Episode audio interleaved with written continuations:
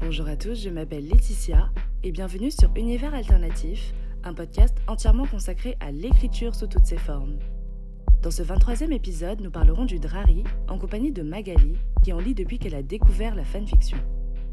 Drari désigne le ship, ou bien le couple, que forment Draco Malfoy et Harry Potter de l'univers d'Harry Potter dans les fanfictions ainsi que dans les autres créations de fans. Selon Magali, ce chip est l'un des rares à s'éloigner des archétypes de la romance ordinaire et à offrir une exploration en profondeur des personnages de Draco et de Harry. Ensemble, nous parlerons donc de ce qui distingue ce couple fictif d'autres couples encore, comme celui du Dramion, qui regroupe Draco Malfoy et Hermione Granger. Nous aborderons également la perte de contrôle de J.K. Rowling sur l'univers d'Harry Potter, et nous parlerons aussi du fait que de nombreuses fictions homosexuelles soient écrites par des autrices hétérosexuelles. À titre informatif, vous pourrez trouver toutes les références mentionnées au cours de la discussion dans la barre de description. Je vous laisse à présent à ce 23e épisode. Très bonne écoute à tous.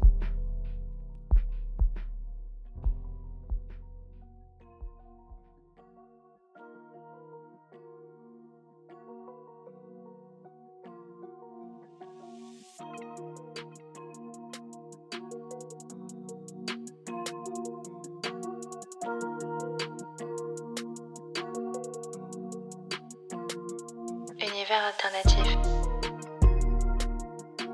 Magali, comment vas-tu? Euh, très bien, merci. Et toi, comment te portes-tu? Bah ça va très bien.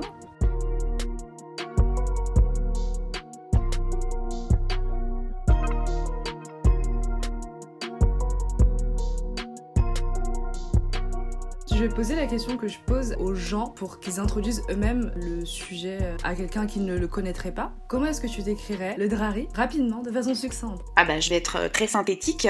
Euh, le Drari, donc c'est un ship, c'est un couple, c'est un pairing entre euh, Drago Malfoy et Harry Potter, qui sont deux personnages de, bah, de la saga Harry Potter. C'est vraiment ce couple-là vers lequel tu gravites le plus, c'est ça? Euh, pendant longtemps, j'ai lu, je n'ai lu que ça, mais après, j'ai commencé à lire d'autres choses quand j'avais épuisé la, la ressource du Drari, donc j'ai commencé à lire d'autres couples, même si euh, je suis pas très ouverte, par exemple au Dramion.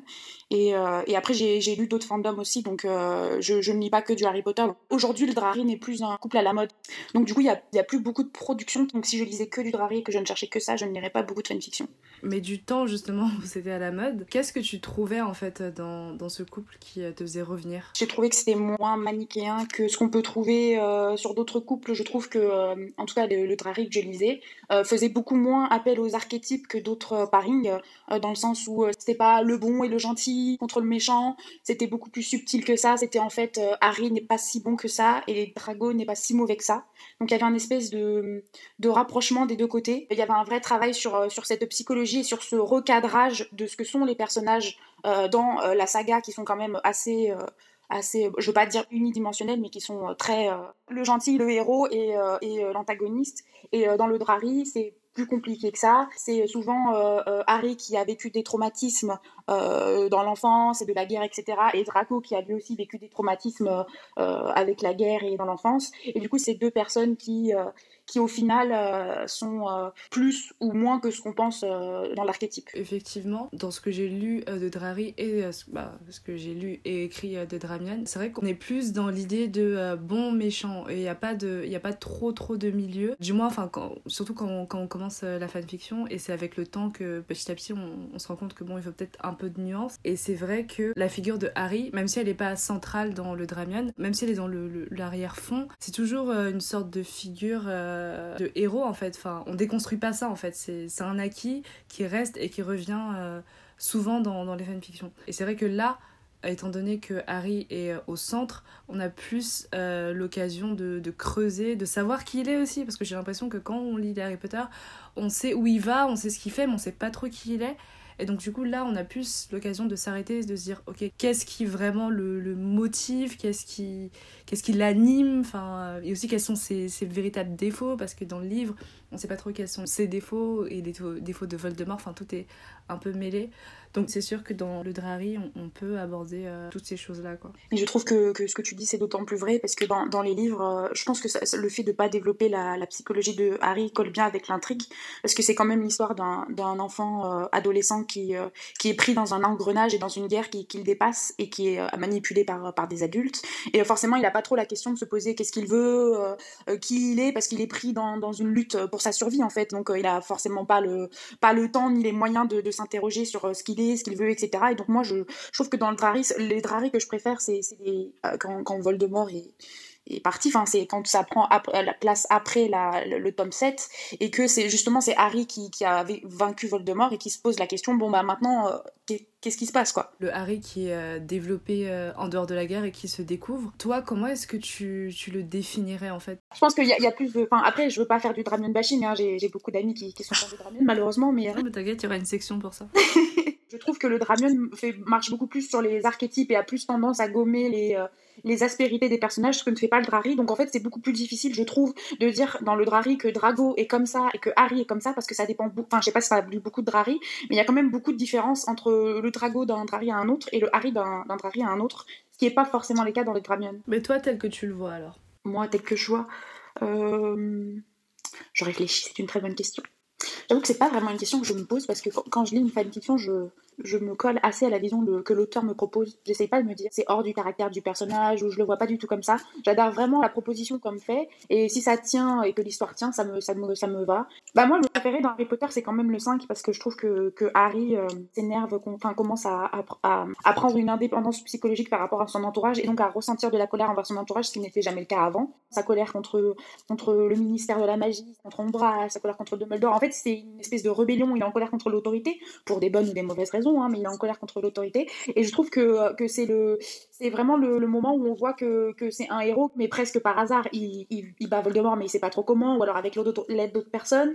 Et euh, il est juste lancé dans le truc par d'autres personnes parce que c'est lui qui l'a déjà battu une fois alors qu'il était bébé et qu'il était pour rien. À l'inverse des héros traditionnels où le héros traditionnel c'est toujours le plus fort, le plus intelligent, euh, c'est lui qui prend son destin, je vais aller combattre le méchant et c'est pas vraiment ce qui se passe avec Harry. Donc c'est pour ça que je parle plus d'un roman d'apprentissage. C'est un personnage euh, assez passif au final alors une passive c'est peut-être pas le bon mot, mais c'est l'idée de quelqu'un qui n'a rien fait pour être le héros, qui en fait se laisse entraîner par son entourage. Je pense que ça doit être difficile l'après euh, l'après Voldemort parce que il a un peu accompli ce que tout le monde attendait de lui. Et euh, j'avais lu un livre sur ça qui disait que, euh, tous les champions olympiques qui gagnaient la médaille d'or, il y, a une espèce de contre-coup au fait d'avoir atteint son but ou son, ou son objectif et, euh, et, euh, et, je, vois assez Harry comme ça, comme quelqu'un qui, a été pris dans, une dynamique qui lui était étrangère. On peut envisager deux, types de Harry après le, septième tome, ou un Harry qui continue dans cette dynamique de il est le héros, il va à des galas, euh, il fait ce que tout le monde lui demande, ou alors il fait une espèce de remise en question, slash rébellion qui peut que du coup se passer mal,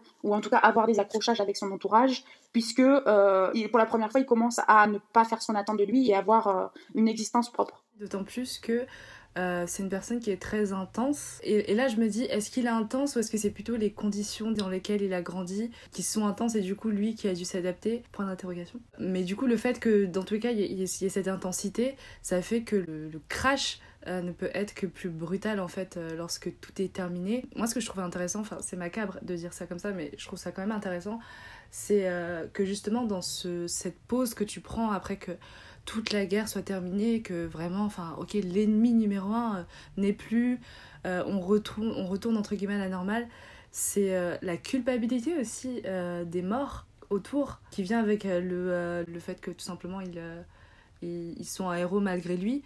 les, les, les, morts que ça a causé, enfin qui sont pas de son fait, mais en soi qui ont été une part de cette guerre où lui-même était au centre, processe tout ça, enfin c'est, ça doit être vraiment vraiment difficile. Mais pour euh, continuer dans le macabre, ça doit être super intéressant à lire et à écrire aussi. Tout à fait. Mais je pense que je qu'il y a, y a beaucoup de très belles euh, fanfictions sur le fait que, que Harry, au fond, c'est un soldat en fait, et euh, que deviennent les soldats quand la guerre est terminée.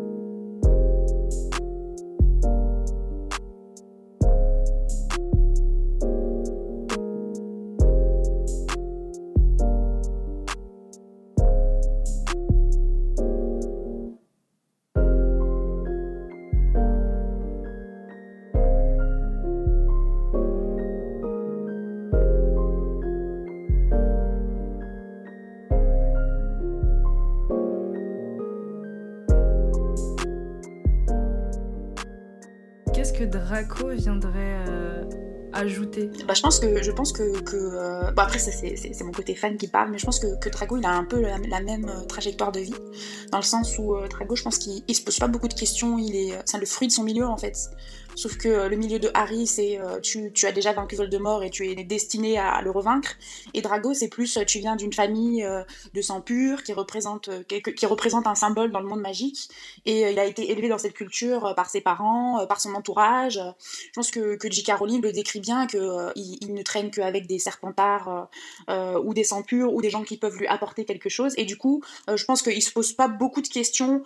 il se pose pas beaucoup de questions avant, avant le tome 6 où il doit tuer Dumbledore en fait. Je pense qu'il s'était jamais beaucoup posé de questions sur euh, le monde dans lequel il est, l'idéologie que véhiculent euh, ses parents ou lui-même, et que c'est au moment où il est face euh, aux conséquences de cette idéologie que hop, il se dit oulala, où est-ce que je suis Et il fait un pas en arrière. Et du coup, je, pense que c'est un peu la même dynamique que Harry. Je pense que qu'est-ce que devient Drago après la guerre, après qu'il se soit rendu compte, ou pas d'ailleurs, que cette idéologie euh, peut avoir euh, comme conséquence. Alors, je suis désolée, j'ai je, j'ai des beaucoup de mémoire sur les, fanfictions que je lis, mais j'ai du mal avec les titres. Mais il me semble que c'est une, une fanfiction anglaise de euh, Facewood. C'est c'est un, un, un, drago qui est devenu Aurore, et du coup, ça se passe mal parce que tout le monde se dit pourquoi un, ancien mage mort devient Aurore. Donc, il, il est mis en en coéquipier avec Harry. Et, euh, et, bon, ça finit par être un rat de Harry, donc forcément ils finissent à la fin. Et euh, juste avant le, moment où ils se, ils se, mettent en couple, ou en tout cas il y a la résolution de, l'intrigue, de la tension amoureuse, il y a Harry qui lui dit euh, il y a Drago qui dit tu, tu peux pas vouloir être en couple avec moi parce que je suis quelqu'un de mauvais. Et Harry lui dit bah non, pourquoi tu, tu es quelqu'un de mauvais Tu te regardes, tu es devenu un aurore, donc ça veut bien dire que tu as changé. Et, euh, et, Drago lui répond quelque chose comme ça, hein, c'est dans mes souvenirs, c'est pas la, virgule près, mais il lui répond en fait, je suis devenu aurore pour soulager la culpabilité parce que je déteste les moldus, je les comprends pas et que ça me fait me sentir mieux le soir, de toute la journée, de, de, de, de sauver des nez moldus et des, et des, et des sangs mêlés alors que, alors que je pense autrement. Et moi, j'ai trouvé que c'était hyper intéressant comme dynamique parce que Harry lui répond ben, ça prouve que tu as changé parce que déjà, si tu ressens une culpabilité, ça veut dire que tu es sur le chemin en fait. Oui, c'est sûr que c'est euh, plus réaliste de euh, limite pas le faire sortir complètement de ses préjugés, mais euh, le mettre sur la voie et puis garder un petit suspense sur est-ce qu'il y arriverait, est-ce qu'il y arrivera pas. C'est changer toute une éducation, c'est changer toute une, une identité en fait, complète. Euh, et, c'est vrai que dans les fanfictions, on a plus euh, l'habitude de voir quelque chose d'un peu idéalisé où il se lève un matin en se disant non, euh, maintenant à partir d'aujourd'hui, je vivrai dans le monde moldu, etc. Alors que non, enfin, il le ferait pas. Enfin, même s'il il sait qu'il est dans le faux, un peu par familiarité, il va rester accroché à ce qu'il connaît beaucoup de mal aussi avec les fanfictions où euh, Drago euh, est en rébellion ouverte contre ses parents et, euh, et décide, parce que ses parents sont dans l'idéologie sans pure, de, couper, de couper les ponts avec eux et de mener sa propre vie. Je pense que c'est vraiment, ça correspond pas à l'image que j'ai de Drago, qui, est quand même un lâche. Hein. Euh, et, et, ce que j'aime bien du coup dans le Drari, c'est que euh, j'ai l'impression qu'il y a trois combats qui se mènent en même temps. C'est Harry contre lui-même, Drago contre lui-même et ses enjeux, et la dynamique entre les deux. Alors que dans d'autres parings, euh, je trouve qu'il n'y a pas trop cette dynamique. Bah, de Dramen quand même un peu. Hermione n'est jamais vraiment en conflit contre elle-même, cela dit.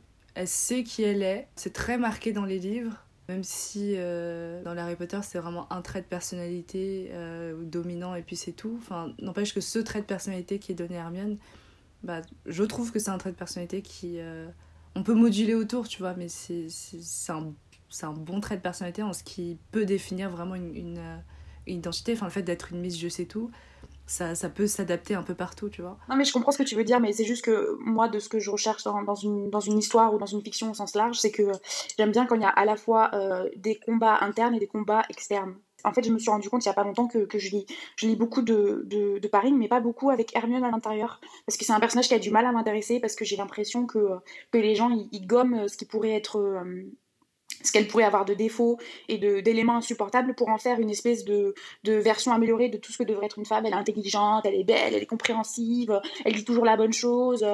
C'est un peu, enfin moi j'ai du mal à lire ce genre de personnage parce que j'aime bien, comme je t'ai dit, les conflits intérieurs et internes plutôt qu'intérieurs. Mais tu comprends ce que je veux dire. C'est euh, du coup c'est un peu la façon dont elle est écrite, j'ai un peu du mal. On parle de Draco, on parle de sa, sa personnalité, de euh, du fait qu'il se détache de ses idéaux. Mais lui, qui il est? Comment est-ce que tu le vois? Je pense que c'est un un enfant pourri, qui a été pourri gâté par ses parents, euh, qui est lâche, qui, euh, quand, il, quand il est dans une position de force, n'est pas agréable avec les gens qui sont en dessous de lui.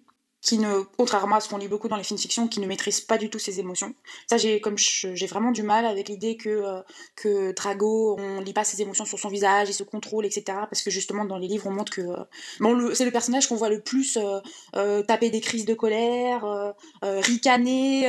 je trouve que c'est un personnage assez transparent en fait. On sait toujours ce qu'il pense, comment il réagit à une situation. Donc moi, j'aime bien, je le vois assez assez émotif en fait, assez émotif, assez submergé par ses émotions. Euh, et je pense pas que ce soit une mauvaise personne. Je pense que euh, je pense qu'il a, il a des belles qualités, mais que, euh, les gens ont, plus, tendance à vouloir gommer ses défauts que, mettre en avant ses qualités. Et hormis euh, le fait d'abandonner euh, ces idéaux de jeunesse, est-ce que tu penses qu'il y aurait un avant et un après-guerre? Oui, euh, clairement. Je pense que je pense qu'il est pas, il peut pas être ressorti indemne de de ce qui s'est passé, de ce qui s'est passé avec Dumbledore et de ce qui s'est passé pendant la bataille finale. Ça, clairement. C'est un double enjeu pour lui parce qu'à la fois il voit la chute de Voldemort, du statut prestigieux de sa famille. Parce que les, les, les Malfoy étaient quand même une famille respectée et ils perdent tout ce prestige. Et il y a aussi un aspect plus psychologique avec la ça fait très euh, ça fait très psychologie de comptoir mais avec la chute de euh, tu sais il y a toujours un moment dans ta vie où euh, tes parents ils perdent l'image que tu avais d'eux la perte de, du, que son père c'était une personne irréprochable absolument au-dessus de tout le monde et je pense que ses parents sont tombés de leur piédestal en même temps donc en fait c'est deux deux, deux, deux, impacts psychologiques majeurs c'est se détacher de l'omni l'omnipotence de ses parents et en même temps se prendre les pieds dans le tapis pardon sur son idéologie et sur ce que lui il est parce que je pense que avant l'épisode de Dumbledore, il était euh, persuadé de pouvoir y arriver, même s'il était stressé, ça le faisait, euh, ça lui faisait, euh, ça lui, ça lui faisait pas du bien, mais il voulait quand même, il était déterminé à accomplir sa mission, et je pense que ça, ça lui a beaucoup appris sur lui-même. Comment est-ce que après cette guerre, Harry et Draco peuvent s'entraider? Moi, je, pense pas que, que, dans le Drari, Harry et Draco soient amis après la guerre. Je pense qu'au mieux, ils ont une, une, distance respectueuse et polie, mais je, pense pas qu'ils soient clairement amis. Mais après, je pense que il cède parce que euh, parce qu'au final c'est deux personnages qui sont euh, qui sont euh, qui sont à la recherche d'eux-mêmes et qui sont pétris par des par leur entourage et et, et ça peut et c'est une belle chose de voir deux personnages qui, qui luttent pour se trouver eux-mêmes et en même temps en se trouvant eux-mêmes trouvent quelqu'un d'autre.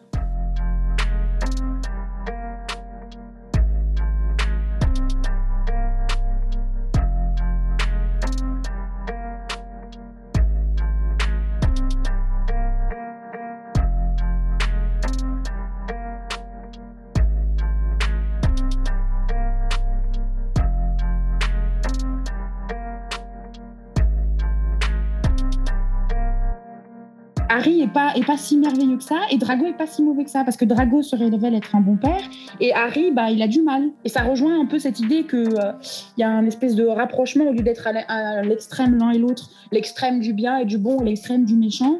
Ils sont en fait un peu entre les deux, c'est un monde de gris. Et c'est un peu l'idée que j'ai du Harry. Je pense que, que Drago, c'est quelqu'un qui a peur d'aimer, alors que Harry, c'est quelqu'un qui a peur d'être aimé. Je vois comment Harry aurait peur d'être aimé du fait d'avoir été justement adulé. Euh. Exactement. Et puis sa maltraitance quand même dans l'enfance euh, qui fait qu'il était... Euh, je pense que c'est un peu édulcoré aussi ce qu'il a vécu avec son cousin, son oncle et sa tante, la carte sous l'escalier. Je pense que ça ne donne pas déjà une belle image de ce qu'est l'amour et de la façon dont tu dois être traité quand tu es traité comme ça dans l'enfance. Et après, il arrive à Poudlard, il est adulé, il est un symbole. Donc au fond, personne l'aime pour lui-même en fait ou pour ce qu'il est. Ce serait Draco qui le ferait, je pense.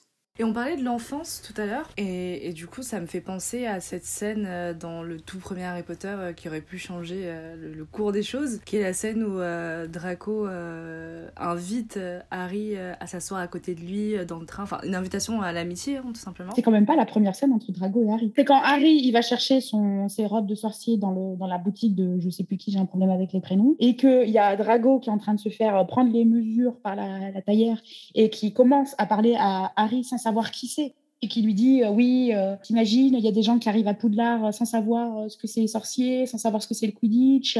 t'imagines, t'arrives à Poudlard et tu finis à souffle. Moi, je préfère repartir chez moi. C'est quand même là le nœud qui de ce qui se joue entre Drago et Harry. Enfin, après, il y a des scènes, bien sûr, mais c'est l'idée que, que, Harry, il arrive comme un poussin tout neuf, sans confiance en lui, et que c'est le premier garçon ou sorcier de son âge qu'il rencontre et qui se prend le masque de supériorité que, que les Malfoy ont appris à Drago Et du coup, forcément, il y a, y a, un choc violent. Ma question est, s'il n'y avait justement pas eu cet épisode, qu'est-ce que tu penses qui se serait passé? Je pense pas qu'ils auraient été amis quand même, parce que, comme j'ai dit, euh, Malfoy, euh, enfin Drago, à Poudlard, euh, c'est un, un, petit con pourri gâté.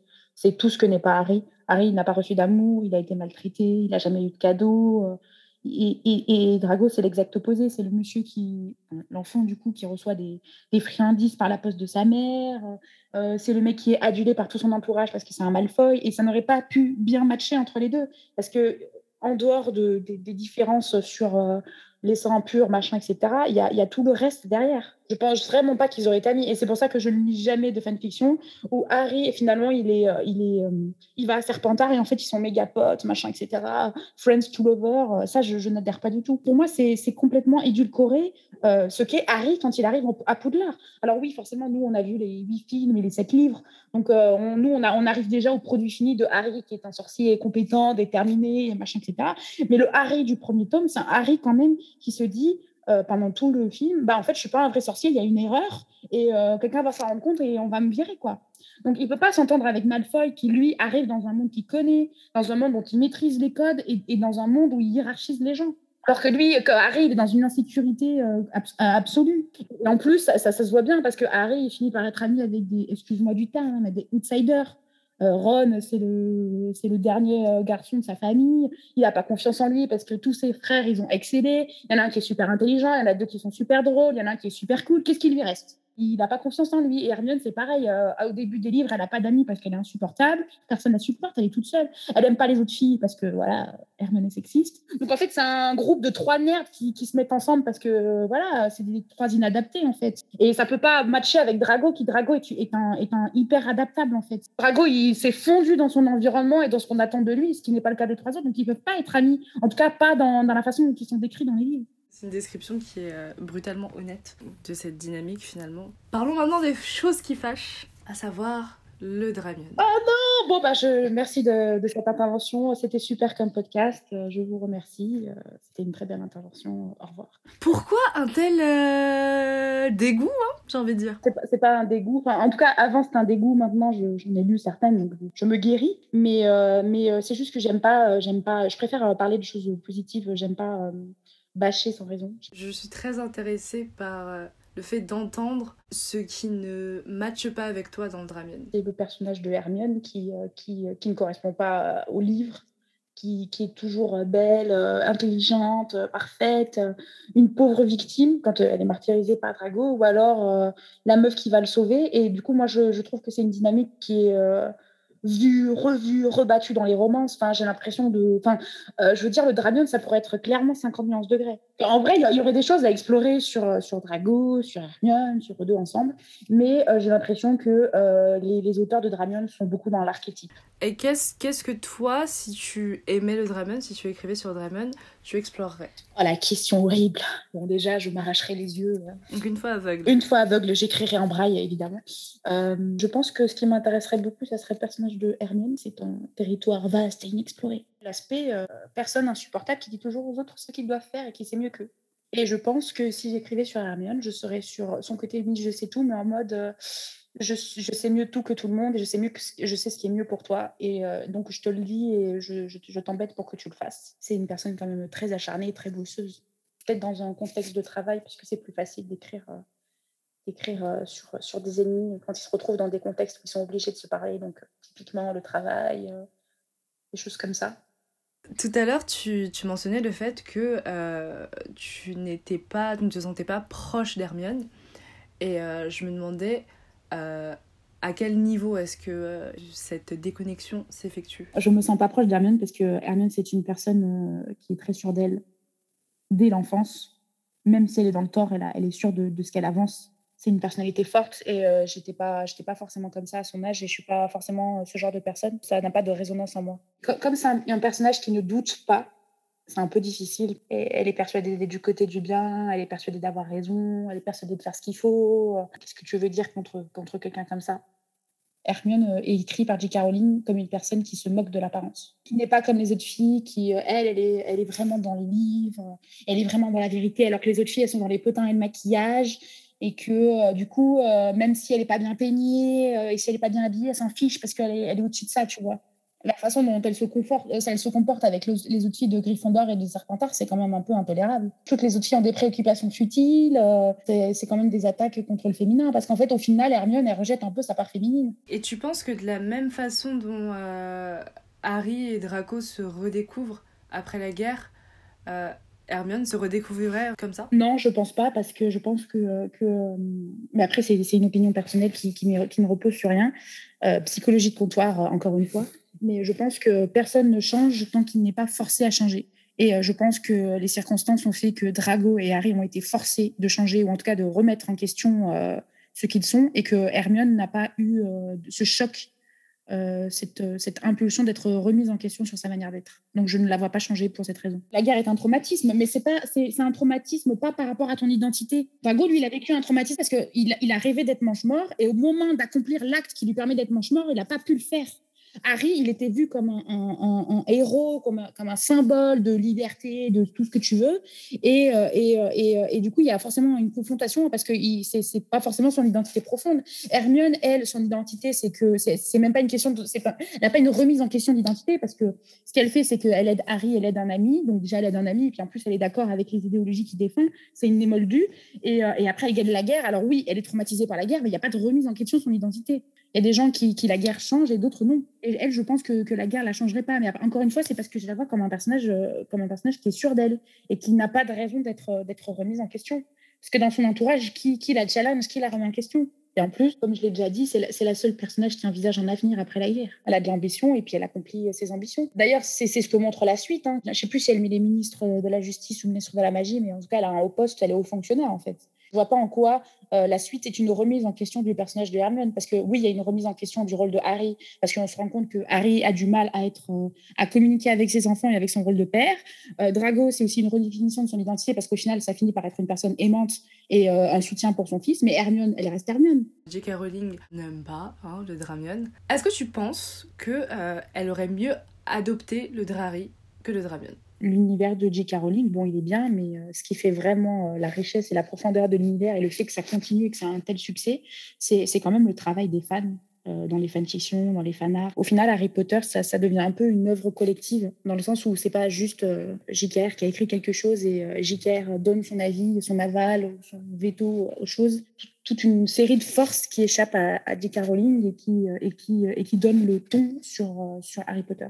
Euh, je sais pas si elle blâmerait plus le Drari ou le Dramion, mais au final, je pense qu'on s'en fiche un peu. Quand tu publies une œuvre, tu peux pas contrôler la manière dont c'est reçu et la manière dont, les gens, euh, ce qu'ils en font en fait. Et du coup, je, pense qu'on euh, on n'a pas à s'intéresser à ce que ce que pense J.K. Rowling sur euh, le Drari, le Dramion ou, ce que je sais qu'elle avait donné des interviews il y a peut-être dix ans maintenant, puisque ça commence à être vieux, où elle disait qu'il faut arrêter de, mettre Drago dans des romances parce que c'est c'est pas un bon personnage. Euh, euh, je pense que, je pense que c'est son opinion, mais que c'est une opinion parmi d'autres et que je vois pas pourquoi son opinion euh, vaudrait plus que, que, la nôtre, en fait. Elle a un droit moral sur son œuvre, hein, mais après, euh, je vois pas pourquoi son avis serait plus important qu'un autre, parce qu'au final, la, littérature entre, en, en général, il y a toujours, il y a toujours une, une, partie qui échappe à l'auteur, en fait, parce qu'une partie d'une œuvre, c'est toujours 50% l'auteur et 50% le lecteur. Donc, euh, je, comprends le sens de ta question, mais, mais ma réponse, c'est que je ne sais pas ce qu'elle préférait, mais dans tous les cas, je pense que ce n'est pas, pas intéressant de savoir ce qu'elle en pense.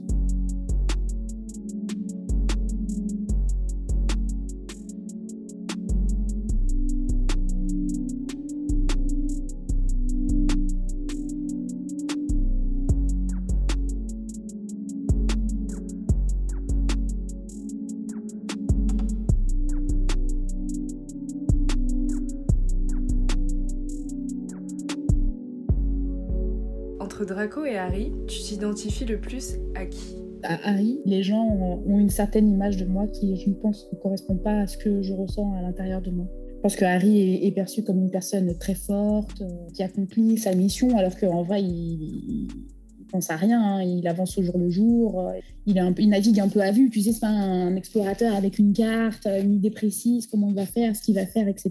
C'est, euh, il voit au jour le jour. Et je, je ressens ce- cette quête d'identité que Harry ressent et je ressens euh, cette, di- cette différence entre la façon dont je suis perçue par les autres et la façon dont je me perçois moi-même. Mais est-ce que tout comme Harry, t'es encore à la recherche de la personne que tu es? Je pense qu'avec l'âge, on a de plus en plus de réponses sur qui on est. Donc forcément, avec l'âge, il y a de plus en plus de dissonance entre ce que moi je pense et ce que les autres disent. Parce qu'on me dit souvent que je suis une personne très dure et très intransigeante, alors que, moi, je me perçois comme une personne assez gentille.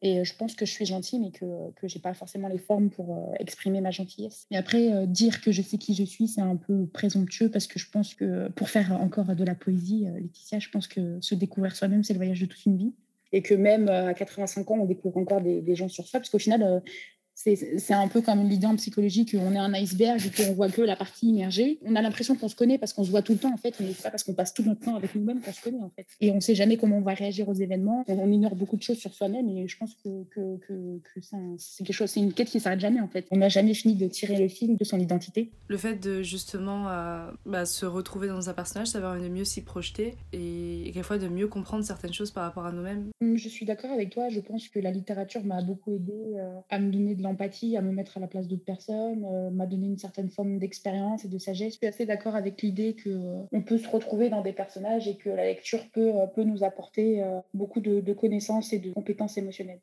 Est-ce qu'il y a des choses que tu ne supportes pas dans le Drari? Oui, je, je- il y a des choses que je supporte pas dans le Drari, mais c'est c'est pas spécifique au Drari. C'est des choses que je supporte pas dans les fanfictions et dans la littérature en général. Donc, euh, je pourrais te donner une réponse, mais ça serait pas vraiment spécifique au Drari. Mais j'aime pas quand il n'y a pas de tension narrative, quand les personnages sont trop stéréotypés, quand les dynamiques sont pas réalistes, quand euh, les personnages sont trop vite ensemble, quand les personnages euh, ils ont pas de profondeur ou qui sont un peu unidimensionnels. Je sais pas si tu vois ce que je veux dire. Donc en fait, c'est des défauts qu'on pourrait retrouver partout en fait parce que c'est des défauts d'écriture qui sont pas spécifiques au Drari. Ce que je reproche au, Dram- au Dramion, il existe probablement dans le Drari, sauf que, que je le lis pas en fait. Qu'est-ce que tu aimes dans la dynamique euh, Drari? J'aime bien la tendresse inattendue. J'aime bien euh, les, problèmes de communication, puisque je pense que c'est deux personnes qui, ont des codes du monde sorcier qui sont différents, donc forcément il doit y avoir des problèmes de communication.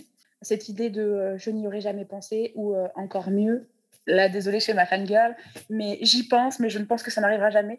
Et euh, ça, j'aime trop. Genre le personnage un peu émo qui se morfond dans son coin. Bon, morfond, le mot est un peu fort, mais euh, genre il pense dans un coin de sa tête, mais il se dit euh, il est trop bien pour moi, ou ça n'arrivera jamais, on est trop différents, ou c'est un rêve lointain qui ne se réalisera pas. Et il est surpris, surpris que, que quelque chose se passe. Et j'aime bien aussi le moment où, qui est un moment classique, hein, mais que, je retrouve souvent dans les. Il y a un premier arc narratif, donc euh, ils se découvrent l'un l'autre, et il y a le premier euh, pic où euh, soit ils couchent ensemble, soit ils s'embrassent, soit ils font une déclaration, tu vois, ce petit moment, ce premier moment avant la chute, avant la complication. Enfin, la complication quand il y a des malentendus qui remettent en cause tout ce qui se sont dit avant. Ça fait un peu personnage qui devient triste, tu vois. Je, pense notamment à une, fiction où c'est Harry et Drago qui sont, qui sont Aurore, du coup. Et, euh, euh, Drago, il est un peu dans, dans un déni de soi. En fait, il a envie d'avoir Harry, mais il il se l'avoue pas. Mais il fait quand même des choses pour que ça arrive, en se donnant des prétextes idiots. Ce que j'adore. J'adore quand on est dans la tête d'un personnage qui est en plein déni et qui cherche des raisons euh, débiles pour faire ce qu'il est en train de faire, pour pas s'avouer ce qu'il est en train d'essayer de faire. Son prétexte, c'est qu'il fait une expérience pour devenir ami avec Harry. Et du coup, ils finissent par coucher l'un avec l'autre. Et euh, au petit matin, il y a, y a un amant de Harry qui frappe à la porte et qui dit Harry, comment tu as pu te laisser embobiner par ce mange-mort Il t'a manipulé depuis le début. Et en fait, euh, Drago, il est tellement in- insécure qu'il dit Oui, c'est vrai, il a raison, euh, Harry, casse-toi. Et du coup, les deux personnages sont dans la misère parce qu'ils remettent tout en question ce qui s'est passé. Et euh, j'adore ce moment de misère juste avant la lumière. Je, je sais pas, je j'aime pas les drames en plus, hein, mais je trouve que quand il y a de la misère, ça, ça donne une autre tension au truc. Dans le Drari, il y a toujours un personnage torturé, il y a toujours une dynamique torturée, il y a toujours un moment où il y a une dispute parce que quand même ils sont quand même super différents, donc forcément il y a des accrochages.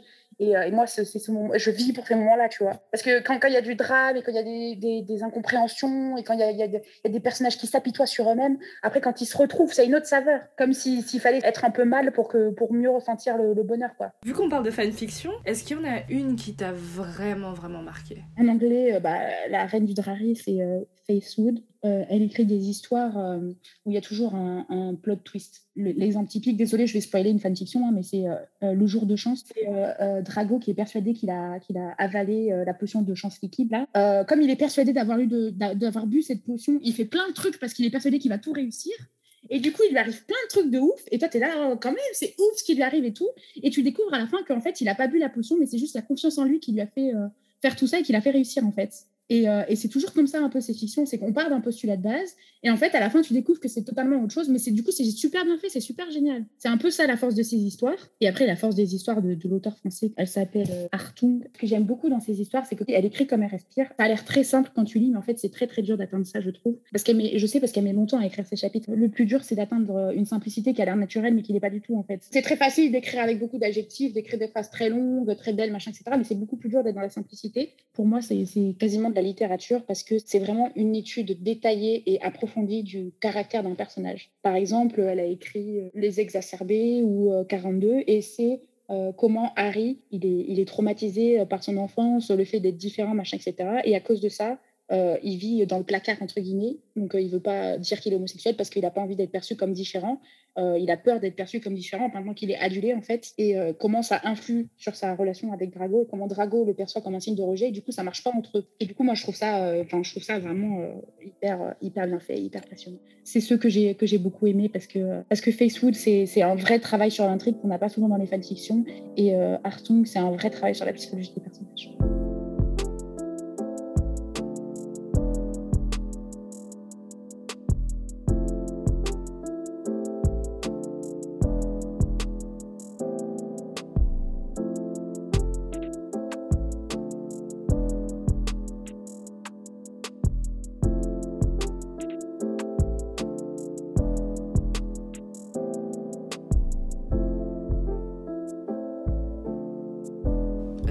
Que commencer, enfin entrer dans la fanfiction euh, par le Drari, ça te donne finalement une image plus réelle et authentique de Harry Potter Harry Potter en tant que, saga, hein, que commencer par le Dramion Je pense que, que la question est, est, est, très très intéressante. Les gens qui lisent des fanfictions n'ont pas la même perception de l'œuvre que les gens qui n'en lisent pas. Au fond, est-ce que dans la fanfiction, on n'aime pas ce qu'on crée plutôt que l'univers d'Harry Potter?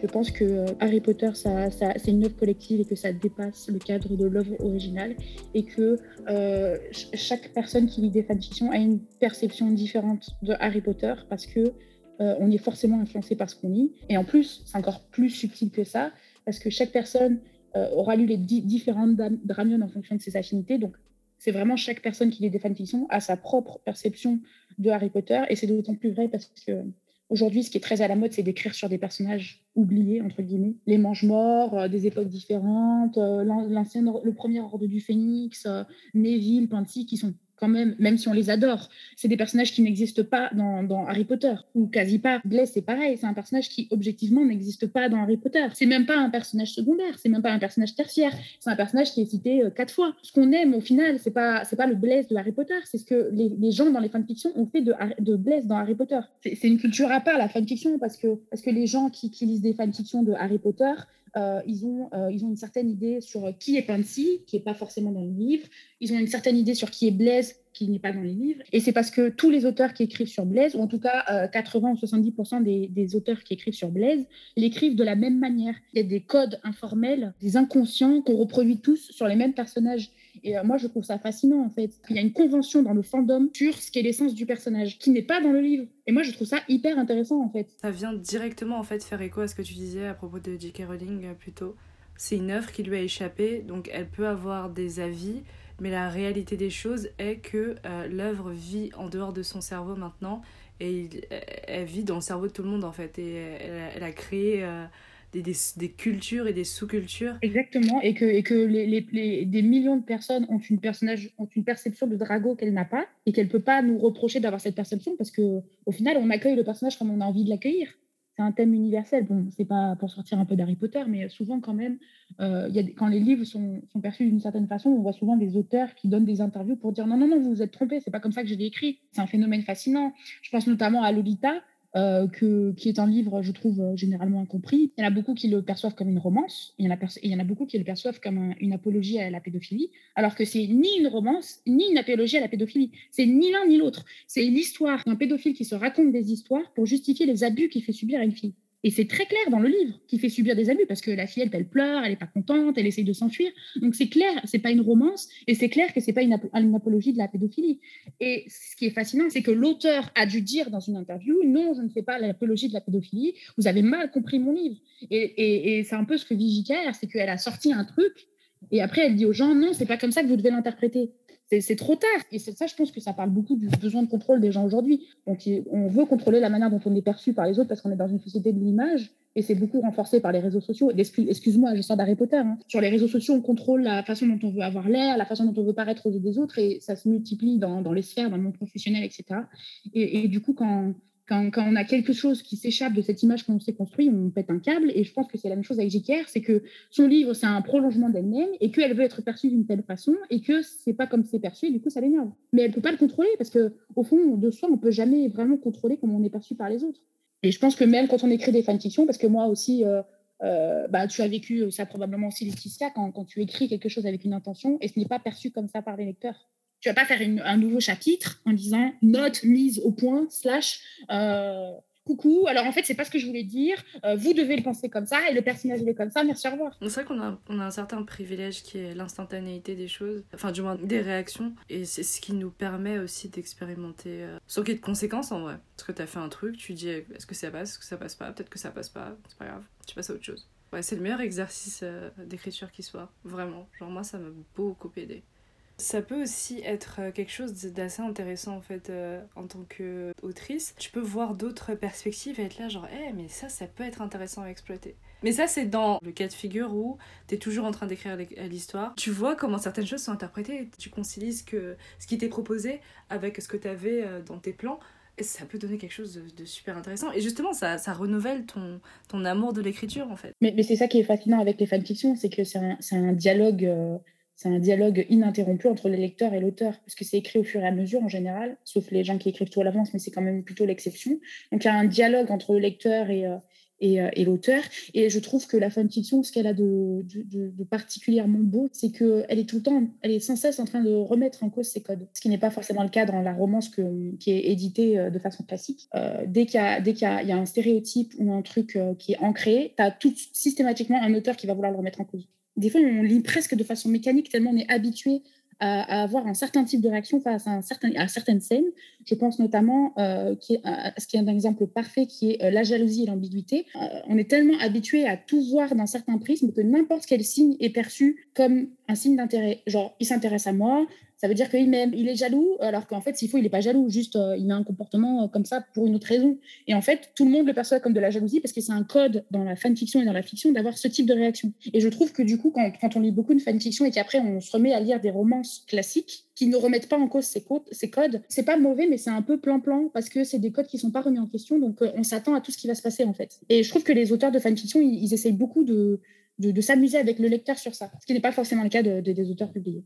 Est-ce que tu trouves qu'il y a dans le Drari des codes qui euh, se retrouvent euh, dans euh, la romance amoureuse masculine? De manière générale, dans les fanfictions homosexuelles, bon, c'est moins vrai pour les, les, histoires, des romances entre, entre, entre femmes que pour les romances entre hommes, mais les fanfictions, c'est quand même écrit globalement par des filles hétérosexuelles. C'est pas une homosexualité vraie en fait, c'est l'image que les filles hétérosexuelles fantasment, imaginent sur l'homosexualité masculine avec deux personnages imaginaires. Donc forcément, il y a des biais, il y a du sexisme, il y a aussi beaucoup de mécanismes des romances hétérosexuelles qui sont transposées euh, sur des romances homosexuelles. Bah, il y en a un qui joue le rôle entre guillemets de l'homme et l'autre qui joue entre guillemets le rôle de la femme. C'est pas toujours aussi caricatural que ce que je raconte.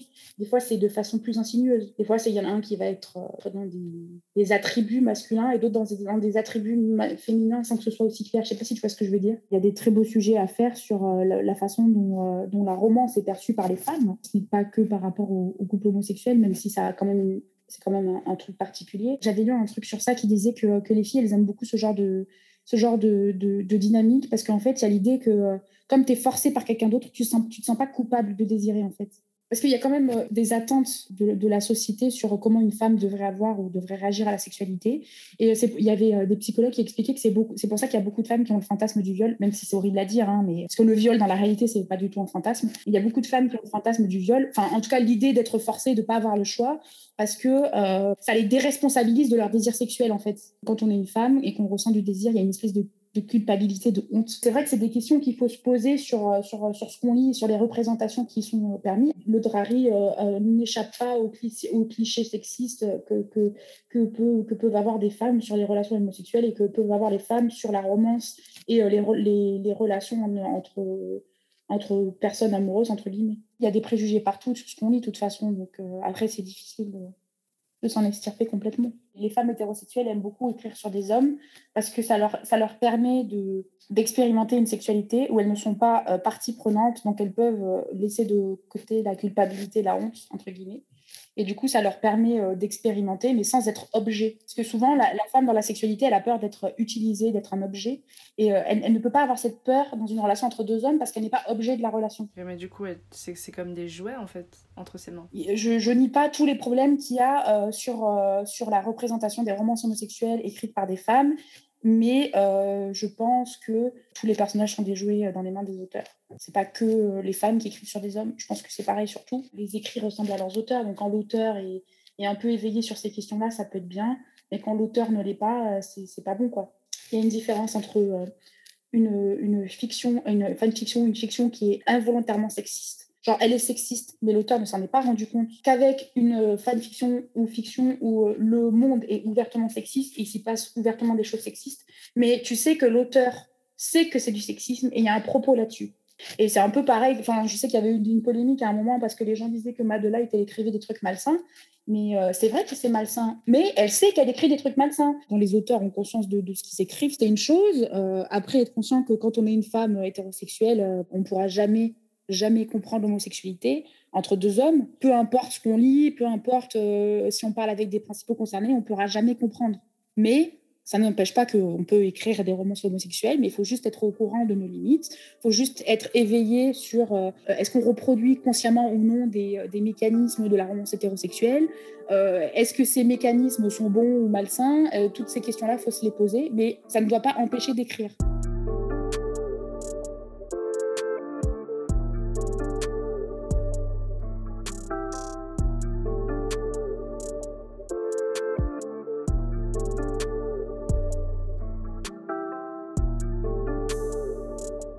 Eh ben écoute, Magali, ce fut un plaisir euh, de t'avoir sur ce podcast pour parler de Drari. Merci d'être passée. Bah, merci à toi de m'avoir invitée. Je t'avais dit hein, que j'étais très très bavarde et que ça, ça allait déraper, je t'avais prévenu. Hein. C'est le but du podcast. Tu n'aurais pas dérapé, il aurait fait 25 minutes.